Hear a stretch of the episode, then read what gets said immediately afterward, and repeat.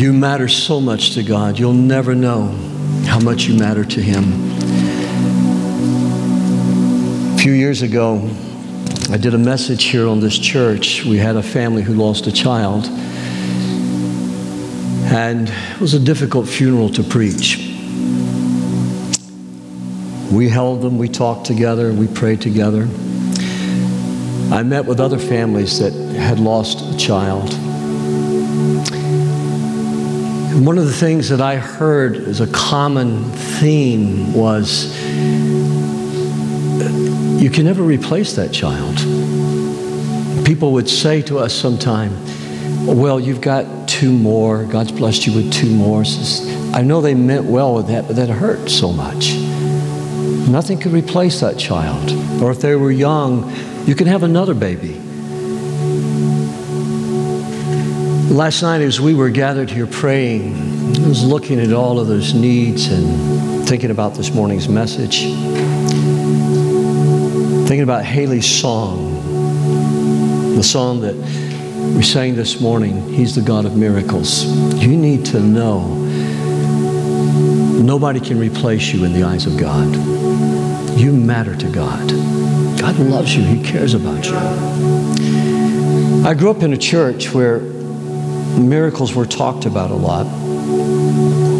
I had a pretty inquisitive mind because sometimes people would testify in our little church about a miracle, and then the next week they'd need that same miracle again.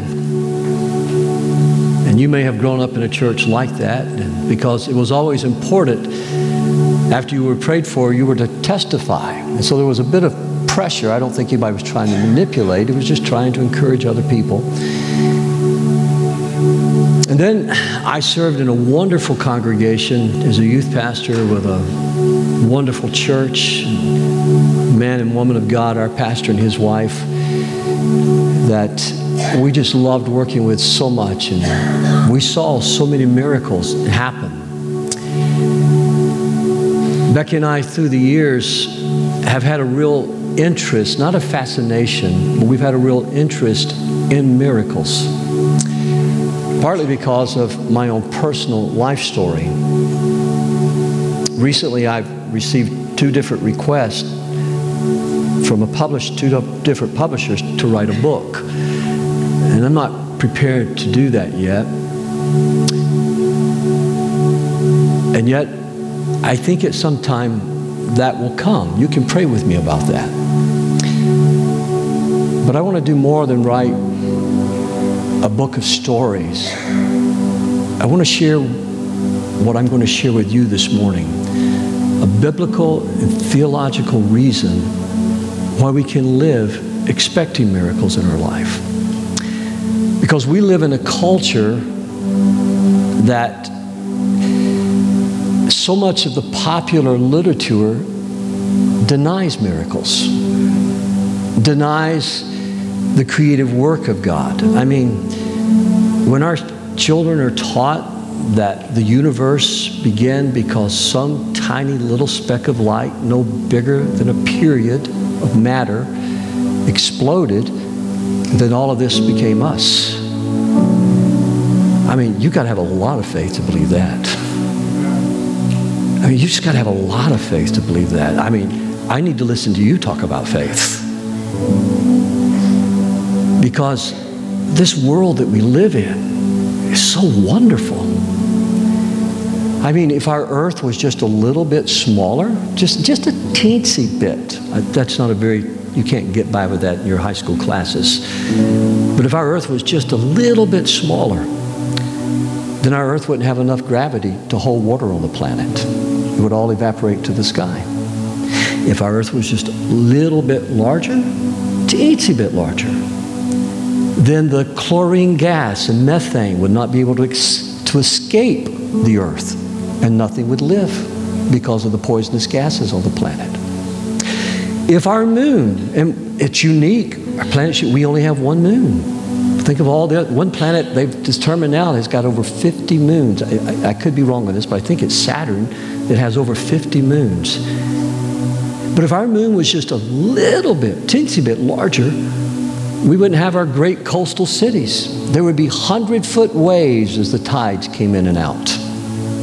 If our moon was just a teensy bit smaller, then our coastlines wouldn't receive the cleansing that they receive from the washing of the waves. And you and I wouldn't get to enjoy, and I know in the Old Testament they couldn't, but we wouldn't get to enjoy shrimp and lobster. And I like that stuff. And if you're a food Nazi, I don't want to talk to you after church.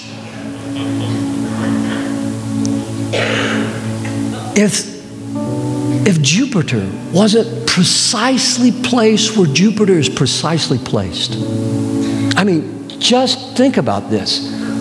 The comets would batter this planet and life couldn't exist. But because of Jupiter's immense size, it absorbs, because of its gravitational pull, it absorbs many of the comets that come flying through the sky into its atmosphere, or it deflects them way out into the universe. I mean, there's a phrase being used right now with scientists, and you know, I'm not a scientist, I can't pretend to be one, but I love to read, and now they're starting to use a phrase called this universe is a finely tuned universe. Don't you like that? Finely tuned. There are more and more scientists that just saying this can't be an accident. This just can't be an accident. You see, the reason we have science is because of Christianity. Our Judeo Christian faith says that God created nature with these laws. And therefore, we could study these laws. We could test certain things because if it was a law, it was going to be able to be reproduced and happen again and again. And that's the reason that theology is called the mother of all sciences. You may not have known that, but the birth mother of science is theology because they knew that the laws of God were not only observable, but they could be testable. But it's like anything else. When you try to remove God from an equation, then you're going to make this thing your God. So if you ask a lot of scientists like Richard Dawkins, or you ask popular writers, I know he's dead now, like Carl Sagan, an astronomer, you say, How did it all begin? They'll say, An accident. Then, if you ask them, How do you think it will all end? They'll say, Probably by an accident. And then, if you ask them, as Stephen Hawking said, Well, what's the meaning of life? he goes, There is no meaning of life. He said, Our brains is like a computer. When it dies, it dies. We no longer exist. And so there's no meaning to life. Because when science becomes the God, then you rule out the miracles. Our faith is a faith of miracles. We believe that God spoke this into existence. We believe that God created us. We believe somehow or another, I don't know how He did it, but there was no need for the sperm cell of a man, but God's creative word entered into the womb of Mary, and Jesus was conceived. And we believe that Jesus was crucified upon the cross. He died, he was buried, and on the third day, he was raised again. That's a miracle. Our faith rests upon the biblical witness of miracles. And so it's not my story or even your story that is the basis for what we believe. It's the Bible that is the basis for what we believe. And that's where we have to turn. Ian Hutchinson, who is a scientist at MIT, has written a book called Can a Scientist Believe in Miracles? Mr. Hutchinson doesn't believe that God stands on the sidelines But he believes, as he writes in his book, that Jesus is the Word of God by whom all things and through whom all things and by him all things were created, exist, and hold together. And he's a brilliant physicist. Hans Halvorson, a philosopher of science at Princeton University, points out what I just pointed out to you how that the reason that we even have science today is not because of the wisdom of man, but because of the revelation of God in the Bible. No other religion gave us that. And we cannot allow that to be robbed from us and from our children. Science, I'm not an enemy of science. You shouldn't be an enemy of science.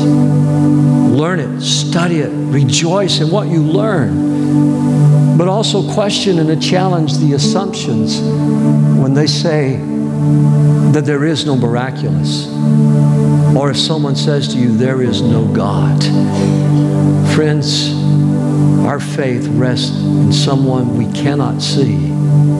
And if you took away all of our faith in the things we can't see, this world would come to a grinding halt. I want to talk to you about a miracle this morning and what that miracle meant. We're going to go in just a moment as we stand together. We're going to read how that Israel crossed the Jordan River. Unfortunately, it was not the generation that was supposed to cross the river. You see, you can miss the plan of God. You can miss the, but look at me. You can miss the plan of God because of unbelief and hardness of heart. You can miss what God wants for you. But their children crossed the river.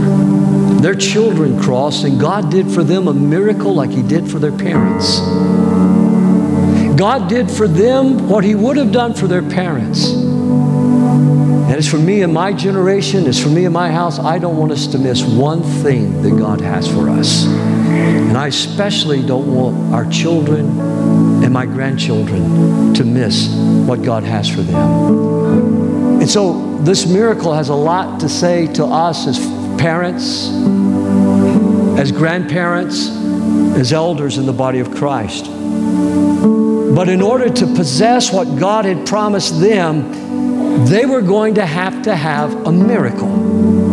And not just one miracle, but they would need periodically miracles to happen in their lives. And God did for them what He began to do for their parents and what He would have continued to do for their parents if they had been faithful to worship the God of miracles. So, with that, would you stand with me this morning?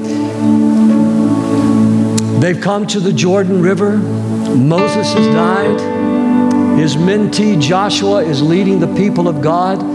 God has made a wonderful promise to Joshua. He says, As I was with Moses, so will I be with you. We want the presence of God. I mean, we need the presence of God. As I was with Joseph, I will be with you. He said, I want you to walk in this land, and if you'll meditate upon my word and be careful to do what's in my word, believe what's in my word, I'll give you every place that your foot trods upon. God wants you to possess what God has created and intended for you all along. So, Joshua and that generation, their children, are going to cross over. That's where we pick up. It was the harvest season, and the Jordan River was overflowing its banks. But as soon as the feet of the priests who were carrying the ark touched the water at the river's edge, now this is an important note. Jericho felt secure because nobody could cross the Jordan River when it was at flood stage. I mean, it was way out of its banks.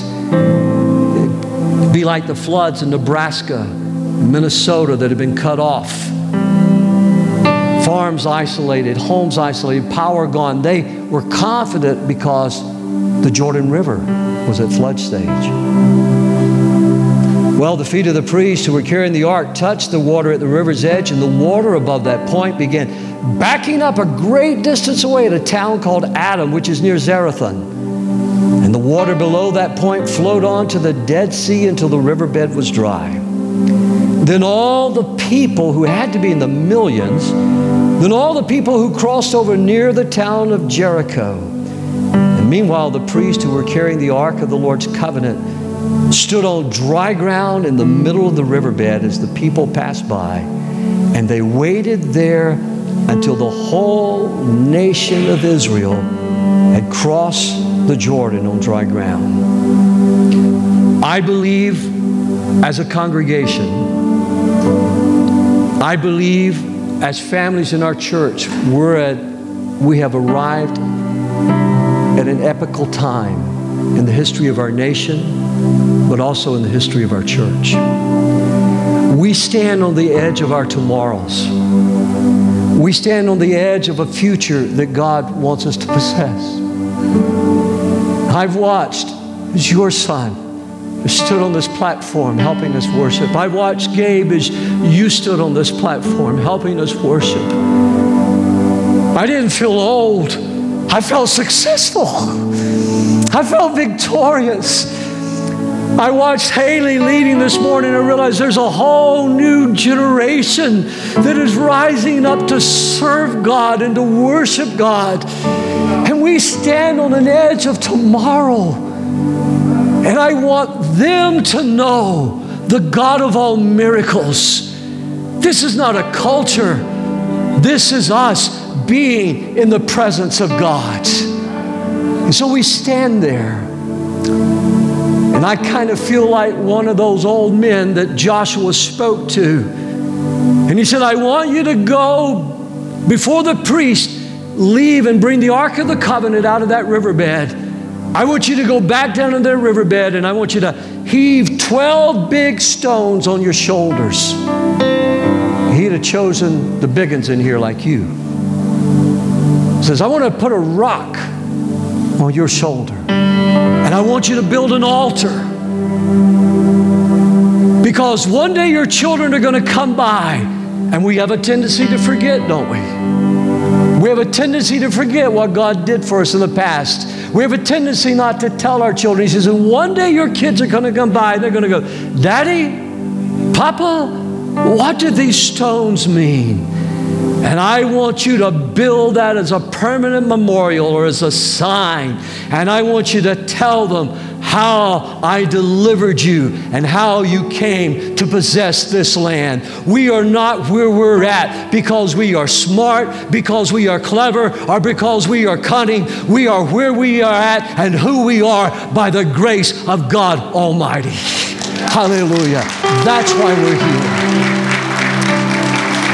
Now, Holy Spirit of God, I thank you for everything that you have done for us in the past. And now, Jesus, I come pleading one more time. Roll up your sleeves, dear Lord, and bare your arms in our midst. And as the gospel is preached, may signs and wonders follow. And may the fear of the Lord descend upon this wonderful community that we live in. And many, many people be brought to Jesus Christ, I pray. For it's in your name I ask. And everyone said, Amen and amen and amen. God bless you. You can be seated this morning.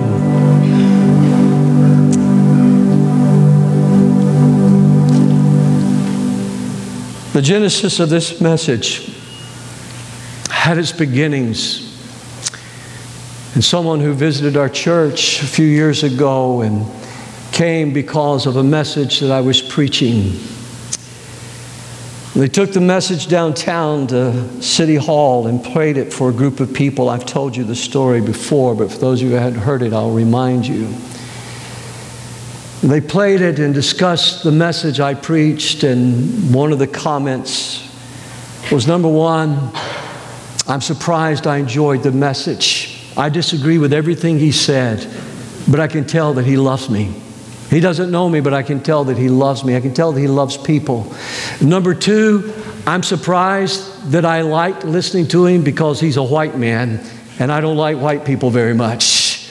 And number three, he was surprised because he thought I was younger than what I was.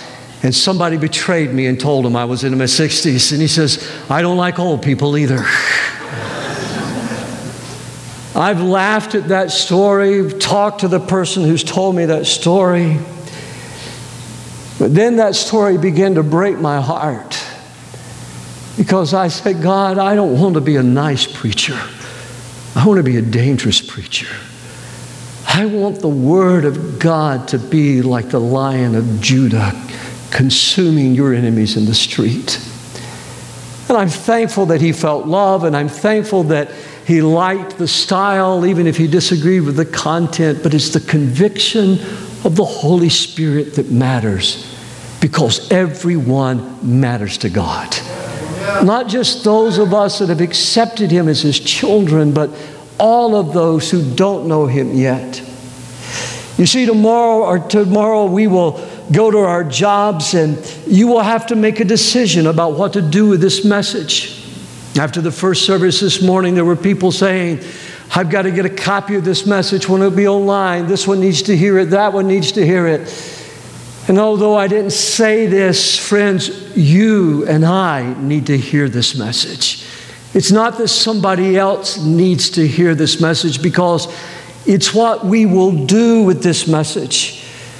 For students, you know you can talk about your future, you can dream about your future, but there comes a time where you have to do something about your future. You have to rise up in faith and you have to be willing to cross the Jordan River. You have to be willing to follow God sometimes into scary and dangerous places. You have to be willing to walk with God when you don't understand the places that God has called you to walk in. For you see, in order to experience the miracles of God, it's going to necessitate a great faith in God to keep on keeping on as God leads you from victory to victory and from faith to faith.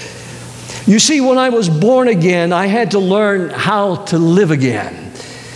The moment you cross the line, there's a whole new lifestyle that you have got to learn.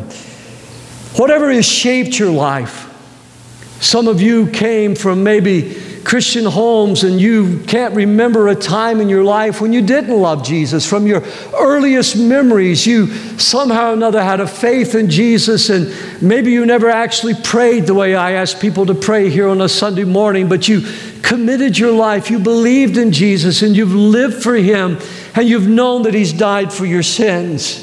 Some of the rest of you, though, You've come out of places where you've dealt with intimidation factors, you've dealt with fear factors, you've dealt with disappointing factors, you've dealt with family factors, you've dealt with faith factors, things that have shaped your lives up until the moment you gave your heart to Jesus. But the God is calling us today on this Palm Sunday to come to terms with those factors that have shaped us and to realize those things are in the past. That when we gave our lives to Christ, when we were buried in the waters of baptism, we died with Christ and we rose to a new life in Jesus Christ.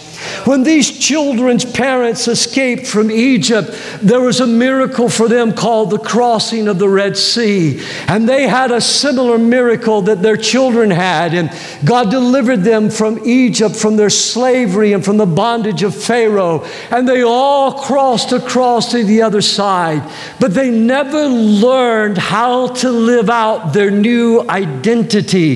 They kept going back to the ways of the gods of Egypt. They kept going back to the things that they missed about Egypt. And though God had done a miracle for them, and God provided miracles for them along the way, like manna and quail and water, they never got Egypt out of their hearts because they never learned how to live as the people of God, even though they had the tabernacle in their midst. And I fear sometimes we may be in danger of coming to the church and being part of the church and being in ministry, but we never recognize the reality of the presence of Jehovah God who lives among us. It is not a culture, but we live and abide in the presence of the Lord. But now their children, they're experiencing a miracle.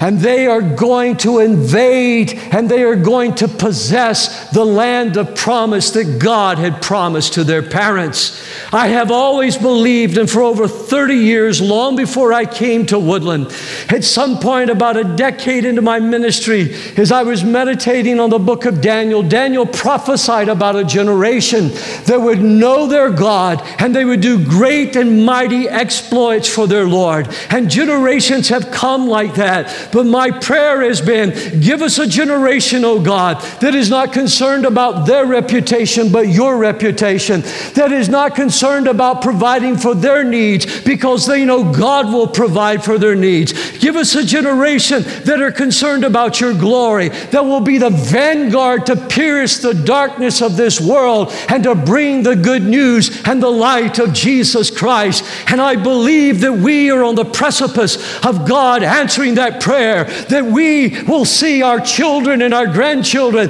And by golly, I want to be counted among them that we know God and we just haven't been born again, but we have learned how to live this new life in Jesus Christ. We have learned how to live this life.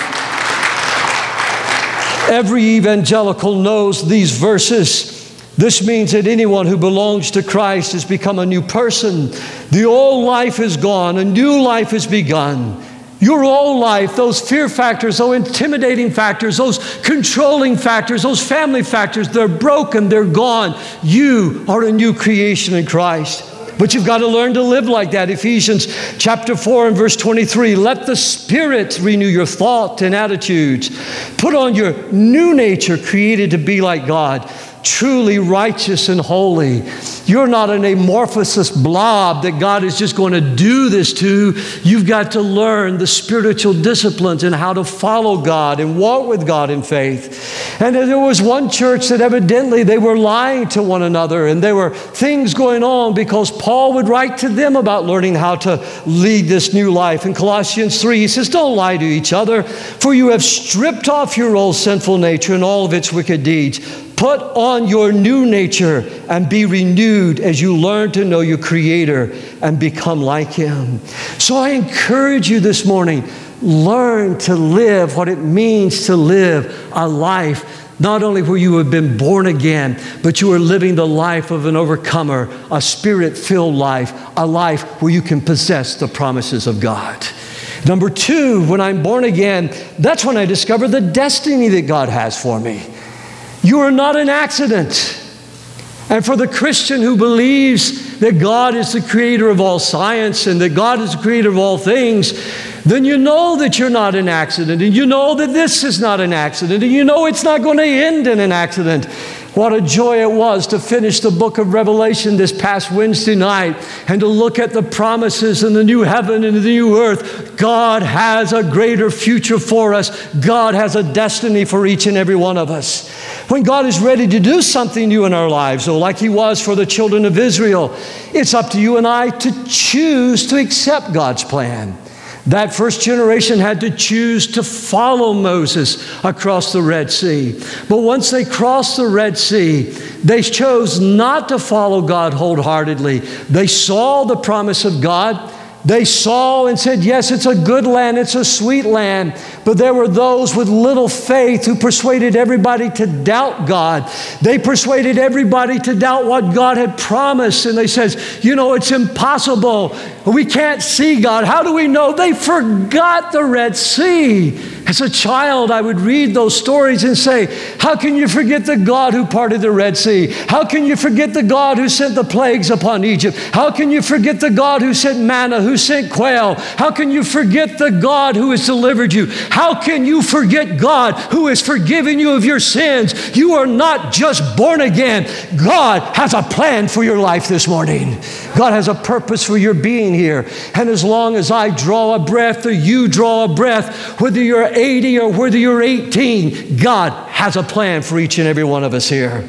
And so I have to be willing to possess what God has promised me. I have to be willing to, to possess what God has provided for me, or I choose, I choose, now listen, I choose to live in some little corner of this wonderful creation that God has given to us and say, God, you could forgive me my sins, but you don't have a destiny for me on this life, in this world.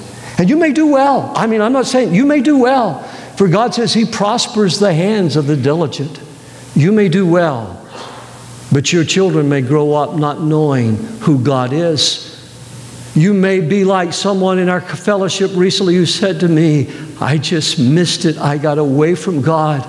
I, my children weren't raised to know God. I wanted nothing to do with God. And now that I've come to Jesus, I realize what I've done. I would say to you, God is able to make a miracle happen in your family. God is able to save to the uttermost. And don't you ever give up on the Holy Spirit convicting your children and your grandchildren and bringing them to know Jesus Christ. Can we give him a hand of praise for that this morning? It's a question we all face, and everything rides, listen, everything rides upon our willingness, our decision to respond to what God says to us in His Word the way that Joshua responded. Look at Ephesians chapter 1 and verse 7 with me this morning. Because of the sacrifice of the Messiah, his blood poured out on the altar of Christ, we're a free people free of penalties and punishments chalked up by our misdeeds, and not just barely free other either, but abundantly free. God thought of everything, provided for everything we could possibly need, letting us in on the plans He took such delight in making. He set it all out before us in Christ, a long range plan in which everything would be brought together and summed up in Him. Everything in deepest heaven, everything on planet Earth, it is in Christ in Christ. Read it with me. It is in Christ that we find out who we are and what we are living for. Underline that in your outline this morning. It is in Christ. It is not in the business world. It is not in the collegiate world. It is not in the factory. It is not in your hobbies that you find out your life. It is in Christ that we find out who we are and what we live for. For long before we first heard of Christ and got our hopes up, He had His eye on us and had designs on us for glorious living. For glorious living. Say that with me. For glorious living. Can we give Him another hand of praise this morning? Hallelujah. You see, the reason this miracle is so important to me, and I think to us as a congregation this morning, is because their parents were slaves coming out of Egypt. And I understand the challenges sometimes of people who've come to know Jesus and don't have the background that I was blessed with, with great grandparents and grandparents and parents that knew and loved the Lord. Their parents, they came out as slaves. They were to learn how to worship, they were to learn how to hear God's word. That 40 years, though, because they rejected God, they wandered in the wilderness till they died. But their children heard the word of the Lord. Their children heard what God had to say. Their children learned the meaning of the sacrifices. Their children learned the meaning of the worship. And so it wasn't slaves that was crossing the Jordan River. These were warriors. These were young people that God had raised up. Like I said earlier, they're going to possess the land. Their mamas and daddies may have given up on God, but they were not giving up on God.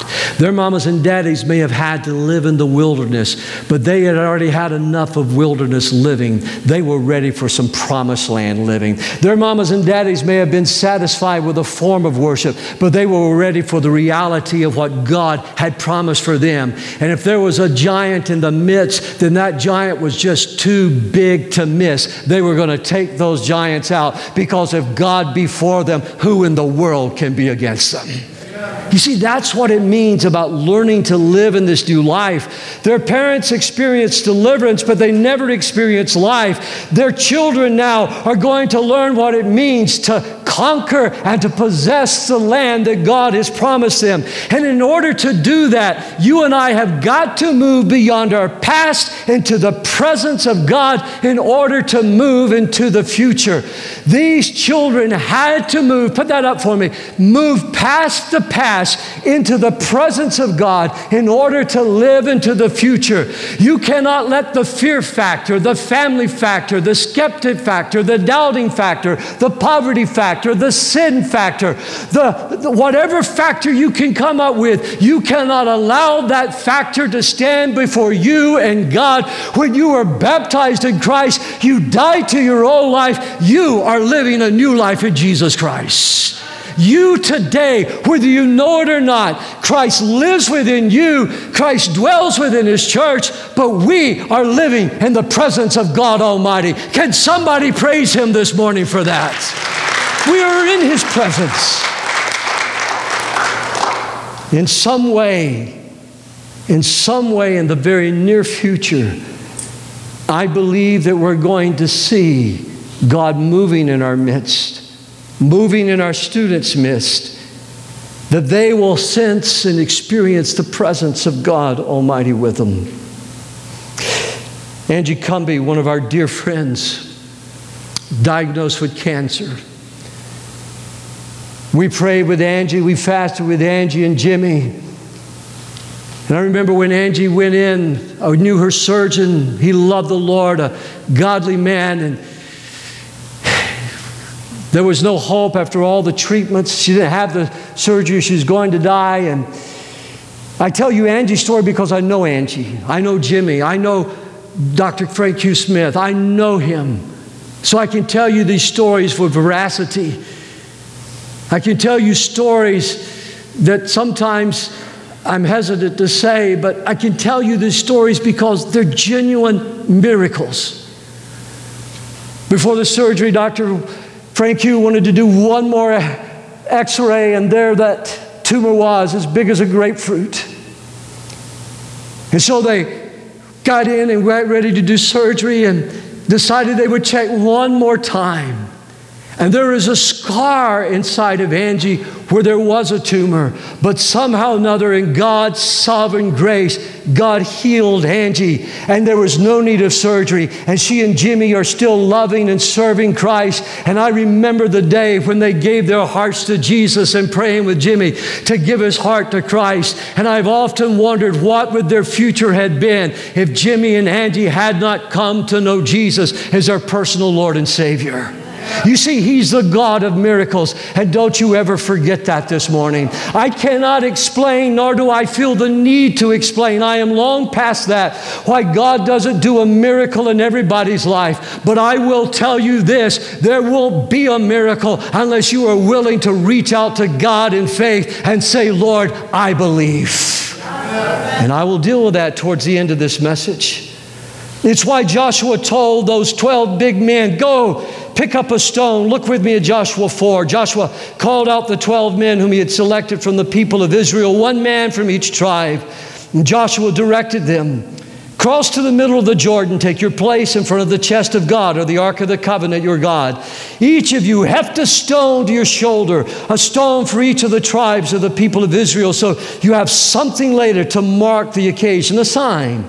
When your children ask you, What are these stones to you? you'll say, The flow of the Jordan was stopped in front of this chest of the covenant of God as it crossed the Jordan, stopped in its tracks. These stones are a permanent memorial for the people of God are the people of Israel. They're a permanent sign.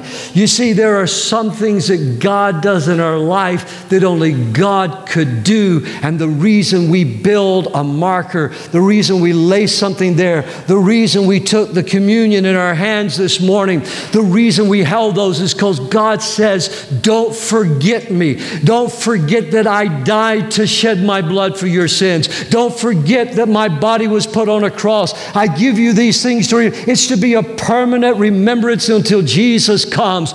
You are building a permanent remembrance for the generations that follow you. Sir, look at me this morning. Every man look me in the eye. Sir, you are building a legacy for your children and your grandchildren and your great grandchildren. And you want your legacy to be I knew the Lord. I saw God work in my life. We are where we are, what we are, and who we are, not because of the diligence of my hands, but because of the grace and the glory of God who gave his son Jesus Christ for my sins.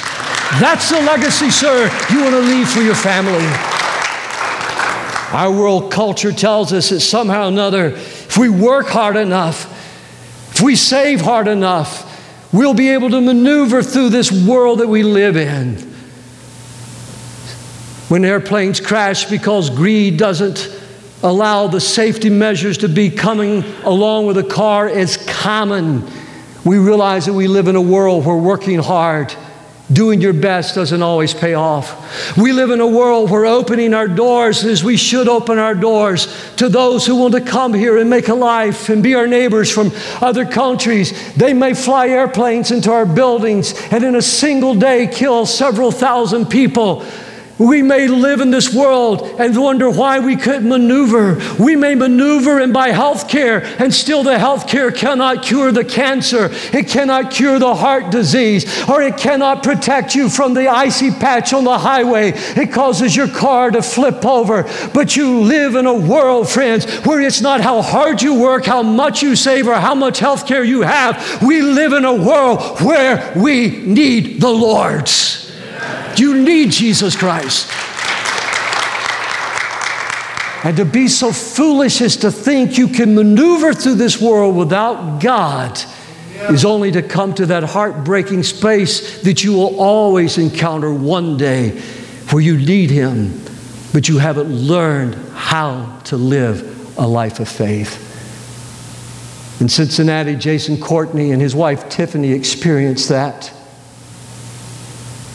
They had left their two year old son, excuse me, three year old son, to play at his sister's apartment on the third floor while they got away for a much needed weekend. His sister saw because it wasn't warm enough for air conditioning, was it just cool enough for the heat? So she lifted the windows and somehow or another their little boy pushed through the screen and fell three stories down not onto the grass, but to the concrete pad, crushed his skull and broke his arm. She saw him go out the window and she called 911, and with moments, the first responders were there. His head was caved in, his arm was broken. She had to call Jason and Tiffany to come. They went rushing to the hospital only to find out their son was being airlifted to Cincinnati Children's Hospital. And so, they, because they needed everybody in the plane tending to their boy, they raced from Cincinnati up to the Cincinnati Hospital. You know where the Children's Hospital is, several miles up the road. And they got there, and a chaplain met them along with somebody from the hospital. And they knew that didn't mean good.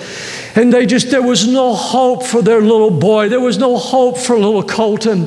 And yet, somehow or another, nobody knows how, nobody can explain how, but God took that caved in little head that they, they operated on. They put all kinds of tubes in, and they said, He's not going to make it, He's not going to live. And Jason is in the chapel of the hospital praying, seeking God, don't let my boy die. Please don't let my boy die. Don't don't take him from me.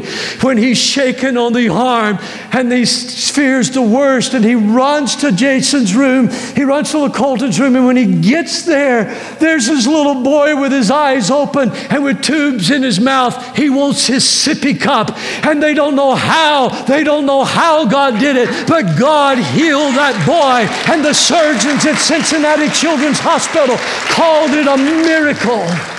Friends, it gets better. When they got him out of the hospital, they took him by the first responders to thank them for how quickly they responded. And one of the men said, But what about his broken arm?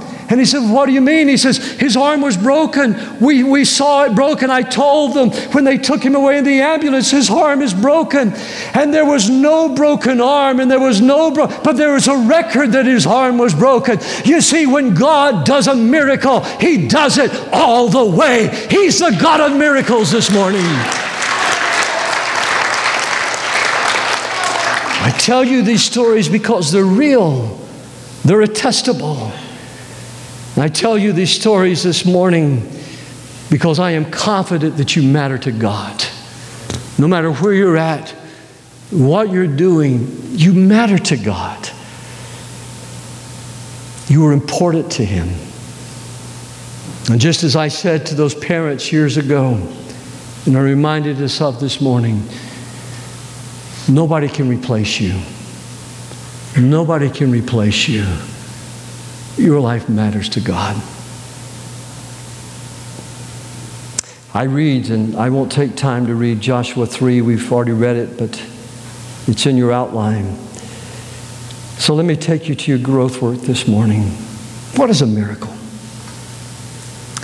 When we say a miracle, what is I, I can give you really impressive theological definitions of miracles.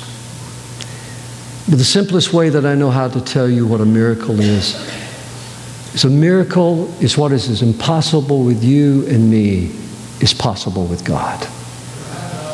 What is impossible with you and me is possible with God.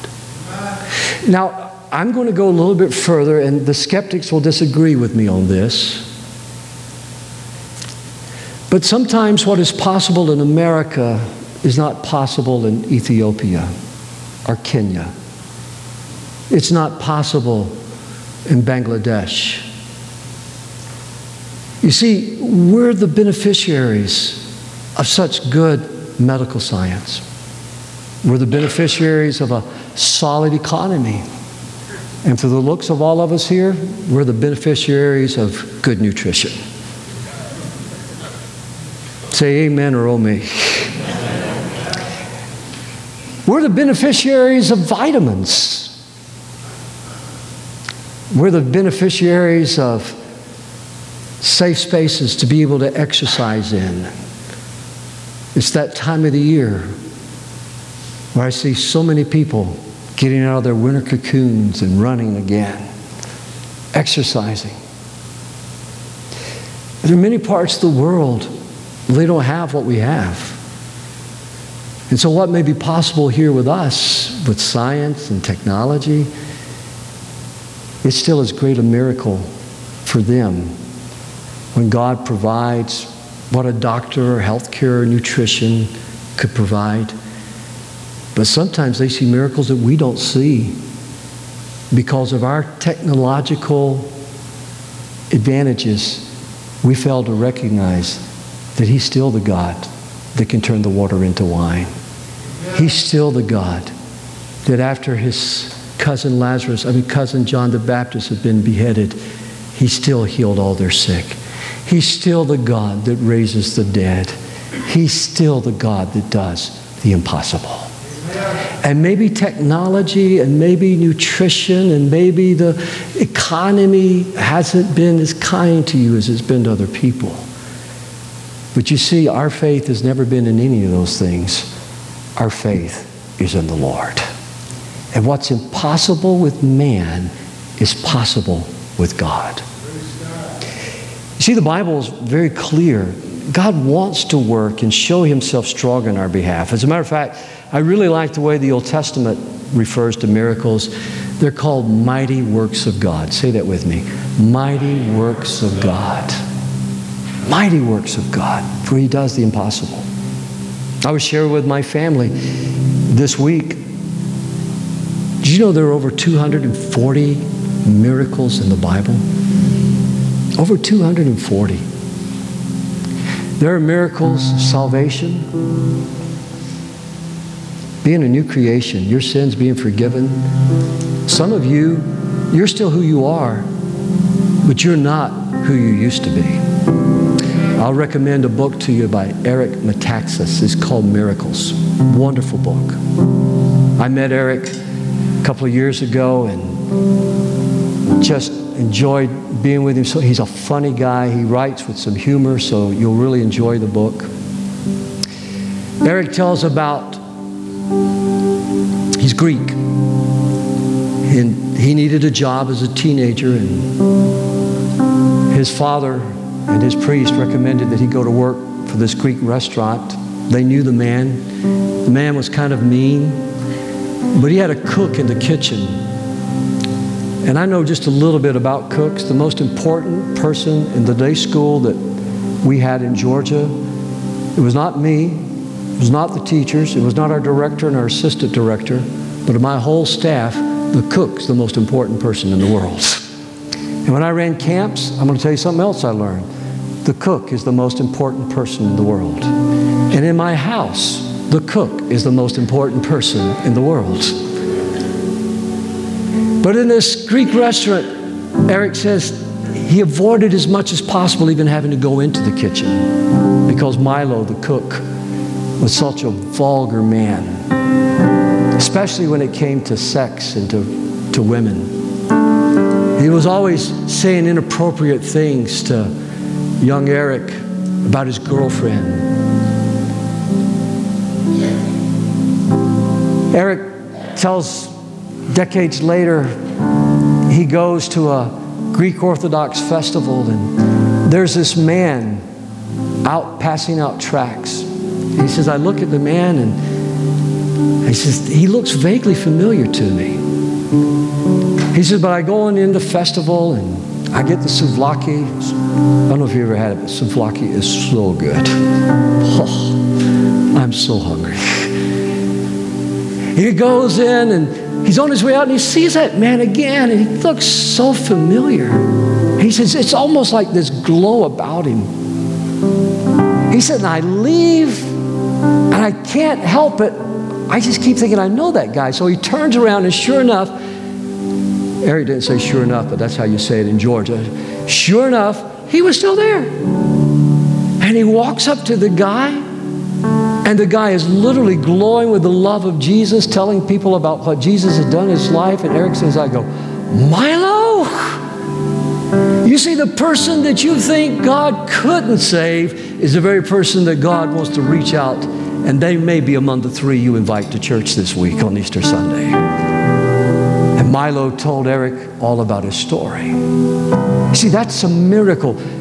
Some of you, you know God totally changed. You're still you, you're still recognizable as you, but you know you're a new creation inside. You've been born again. Can you say amen to that? There are miracles of healing. I've told you two this morning. I could spend hours with you telling about people who have been healed. I remember period of time in my 40s, my early 40s, late 30s, I couldn't stand any longer to preach. And I went to the orthopedic surgeon and they gave Becky and I the bad news, showed me the x-rays. I had wore out my hips.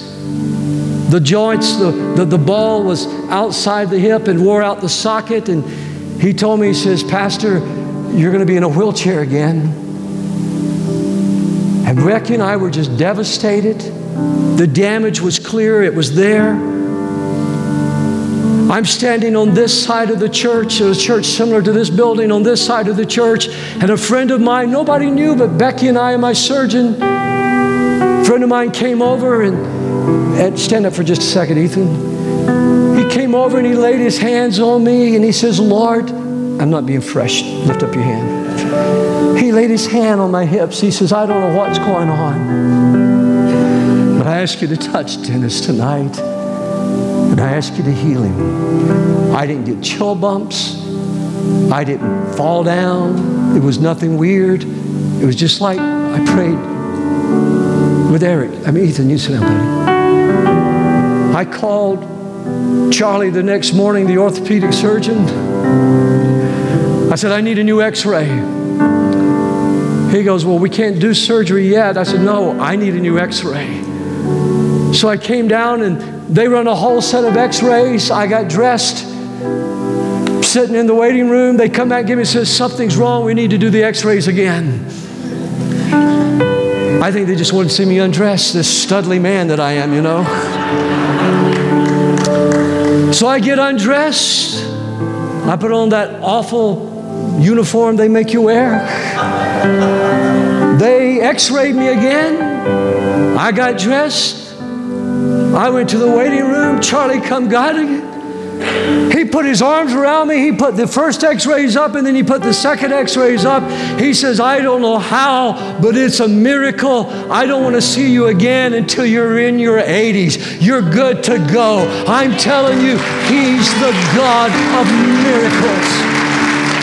He's the God of miracles. He's the God of miracles. Why can't you believe that this morning? He's the God of miracles, sir. Shake off that sleepiness. Shake off that lethargy. Shake off that delusion that Satan has put into your life. What God has done for those in the Bible, He will do for you and I today. He's the same yesterday, today, and forevermore. He's the God of miracles. He's the God of deliverance. The Bible is full of stories of how He delivered people from things that were oppressing them. You may be oppressed by your past or something you're involved in now, but God will set you free. He's the God of nature. Jesus speaks to a storm and it has to be still. I've never spoken to a hurricane. My voice has nothing to do with a hurricane. But I have prayed in many a storm, Lord, protect us. Protect us. I have prayed in hailstorms coming through Utah mountains, Nevada mountains. I have prayed in blinding fog. I have prayed when the car has went out of control. He's the God of nature this morning. He's the God of creation. This is no accident.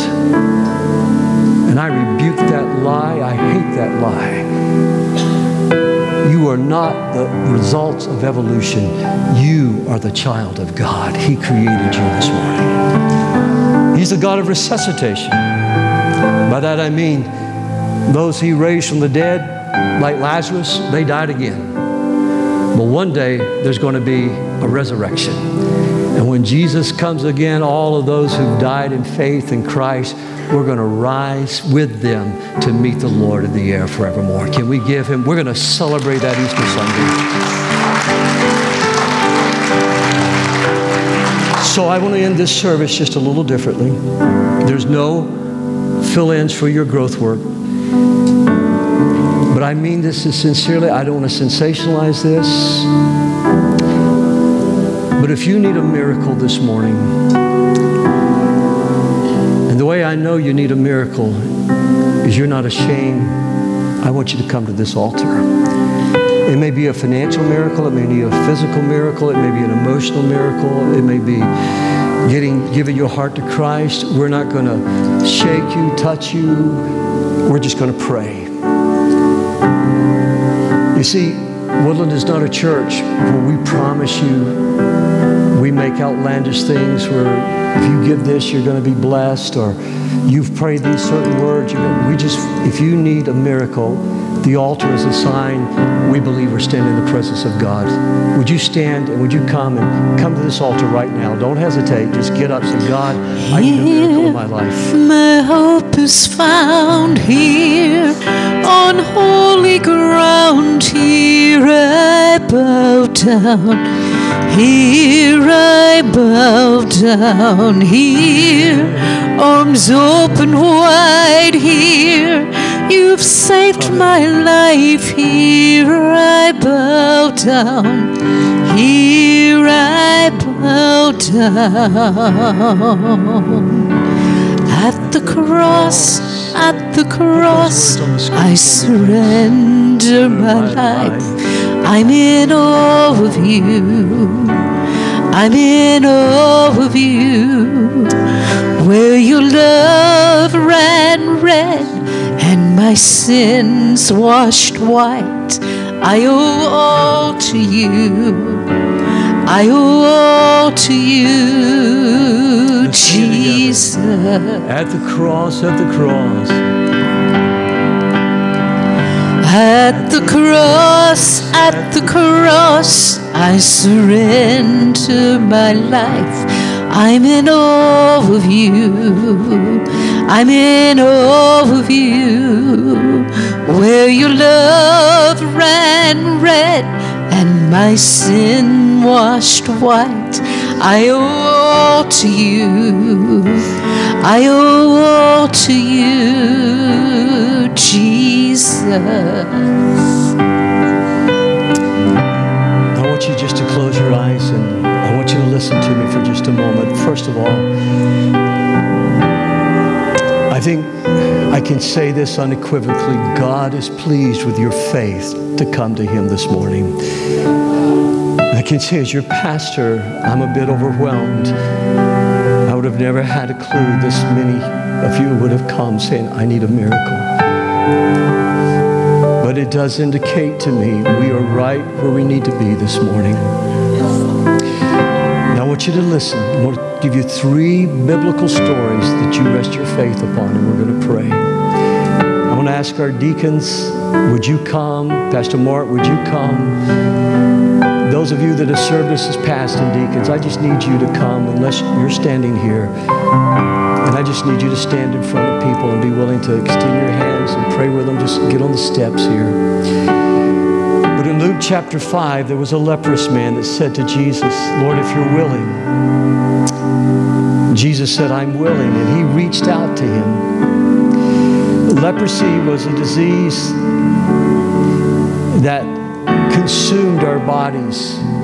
It consumed our souls. It's kind of like AIDS is today, and Jesus touched him. And you may feel like this morning you're just kind of slowly dying on the inside, but you've come to Jesus. You've not come to me. I can't do a miracle, I can't heal you, but Jesus can heal you this morning.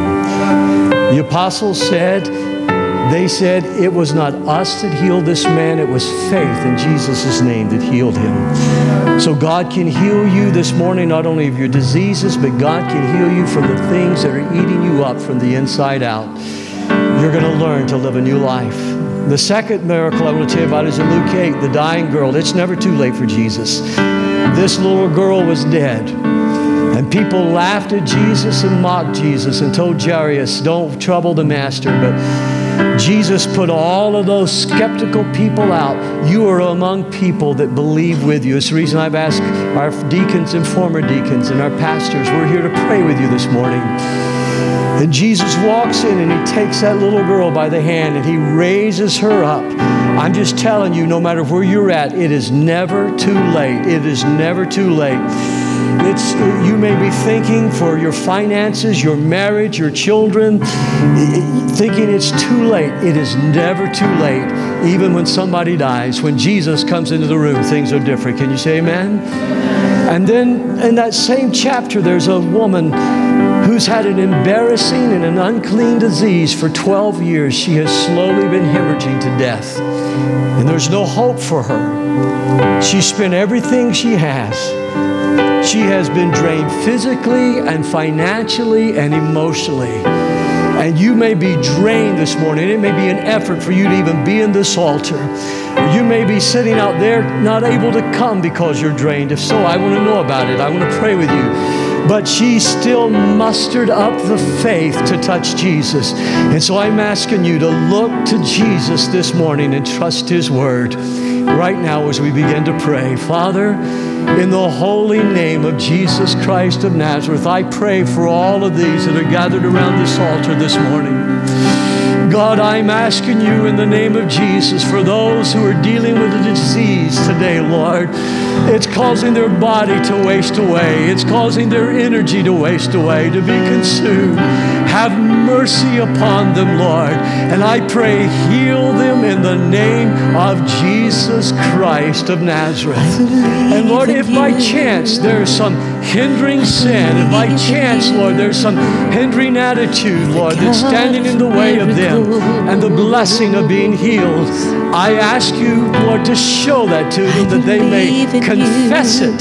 So, unlike the children of Israel, they may be like the children who crossed the Jordan this morning. The walls of Jericho are going to fall for them. So, right now, in the name of Jesus, if that's you, you're here for healing. Would you just receive that prayer and would you let the Holy Spirit touch your heart and trust Him right now. Now, Father, for those that are standing here, it's too late, they're thinking. Or maybe they've even slipped out while I've been praying to come join this group because they suddenly realize that when Jesus is in the room, it's never too late.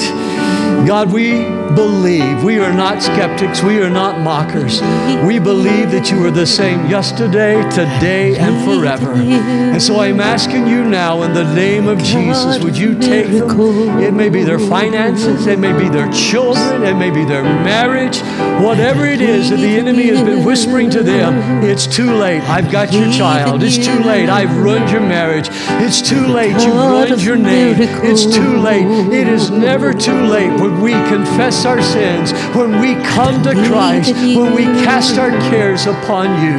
So, in the name of Jesus, Lord, I ask you to minister to them right now and do a miracle in their life. And if you thought it was too late, I want you just to receive that. And think about Jesus come in and raising that little girl up. You're the God of miracles. Think about that little boy in the Cincinnati hospital. I believe in you. It's not too late.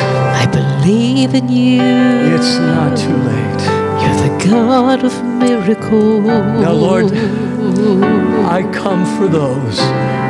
They've been drained spiritually and they've been drained emotionally, Lord. God, it's like the very life, it's been an effort for them to get up and to come to church.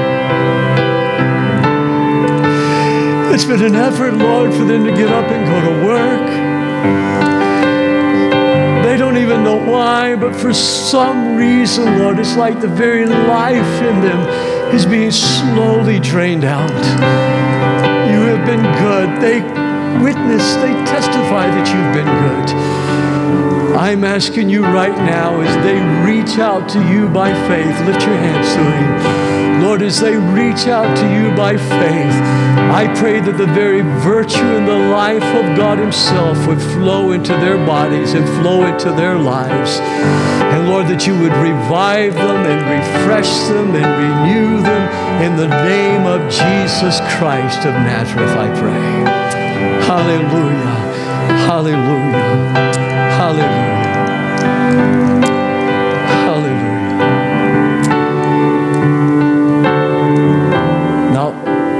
Here's what I want to say to you. You may, if you feel like the life's been drained out of you, you may have been doing some things that are contrary to the life of faith God has called you to. You need a day of rest. Research after research has shown after you've worked 50 hours, your work begins to suffer. You're not as productive as you were. As a matter of fact, if you keep that up, the 50 hours you're working won't be productive. Or maybe you're staying up too late with television or a book or your iPad. If you have to, set a timer where your internet goes off automatically and your, your cable television goes off automatically. And go to bed and rest. With your wife and your children, or pray with your children and your husband Go to bed and rest. God says to his beloved, he gives sleep. But I believe God wants to restore you, and he'll do a miracle of restoring and renewing in you. Your emotions, you won't be on edge. You will be filled with the peace and the joy of the Holy Spirit because you're trusting God. Our heads are still bowed and we're waiting on the Lord here's some things I have learned personally about miracles. I don't set the terms of the miracle. We have a precious grandson that I love so much. I don't tell God how to heal Josiah. I talk to God about it. I talk to God about everything I know. I just need Him to listen to me, and He does. But I confess and acknowledge my faith that I'm believing God to do a miracle in Josiah's life. And I'm going to pray that way every single day with no apology. I don't expect Josiah to be what he's not, But I do anticipate what God is going to do in Josiah's life, and I see that by faith in the name of Jesus. So you don't set the time, you don't set the terms. But if you were to ask me, say, Pastor, what if God doesn't answer your prayers and Josiah isn't healed? I'm going to tell you, I trust God. Josiah is a gift to our families. Josiah is a gift from heaven, just as much as, as uh, Davin and just as much as Nolan and Andrew and Dana. Josiah is a gift to us. We receive that gift joyfully, and I trust God with his decisions. If I drop dead tonight, you can say, I went out of this life trusting God. And don't try to raise me from the dead, beloved. I'm in heaven with Christ. I'm in heaven with Christ. I'll feel sorry for you. You don't feel sorry for me. So that leads me to pray because some of you, we have elderly parents or people we love that they're standing right there at that very thin place between heaven and earth. Jesus, they have served you well, they have loved you well. You have been so good to them. I pray that you will give them the eyes of faith to see what lies ahead of them as they cross life's final Jordan River. Before they go, let them with childlike faith say, Not I want my sippy cup, but say to their family, I want you to drink from the cup of the water of life that Jesus gives to you. And pronounce a blessing upon their children and grandchildren and great grandchildren so that they can stand around at that precious holy moment when the angels of heaven receive their soul into the paradise that you have prepared for them. In Jesus' holy name I pray. And everyone said, Amen and amen and amen. Can we give him one final hand of praise? Hallelujah.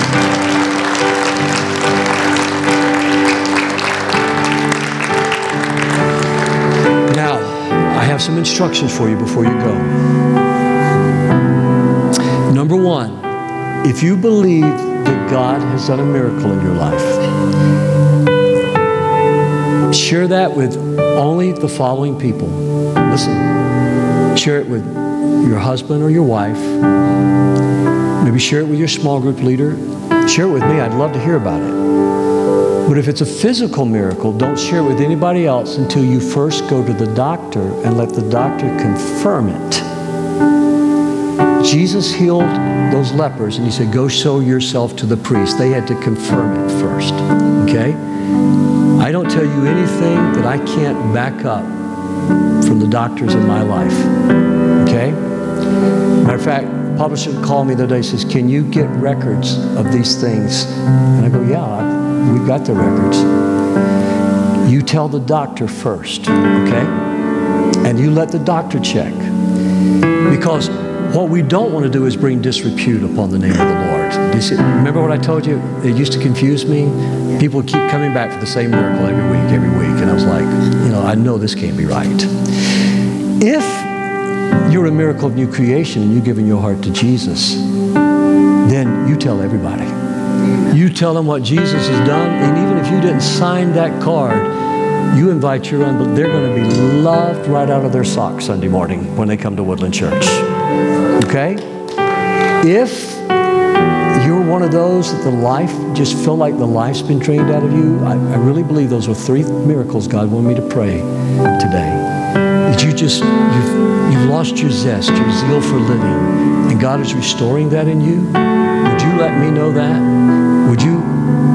And, but just wait on that because if you've got your zest for living, I can remember when Becky went through a real struggle before we moved up here, and God touched Becky. God healed Becky. And one night we're sitting at the table, and our kids looked at me and says, "Dad, Mom is back. Mom is back." But there was a physical condition that God touched her, and He healed her and restored her. He's the God of miracles this morning. Amen. I love you. God bless you. If you're a part of this church, a member of this church, we have a business meeting that will be starting in about 20 minutes. If you're not a part of this church, but you'd like to see how we handle our business, you're welcome to sit on these outside rows. We'd love for you to sit here and join us. I need to see the board in my office for just a few minutes before we start. And for those of you who stand for the business meeting, it'll be about 20 minutes before we can get started in here. God bless you. I love you so much. Have a wonderful Jesus filled day. Amen.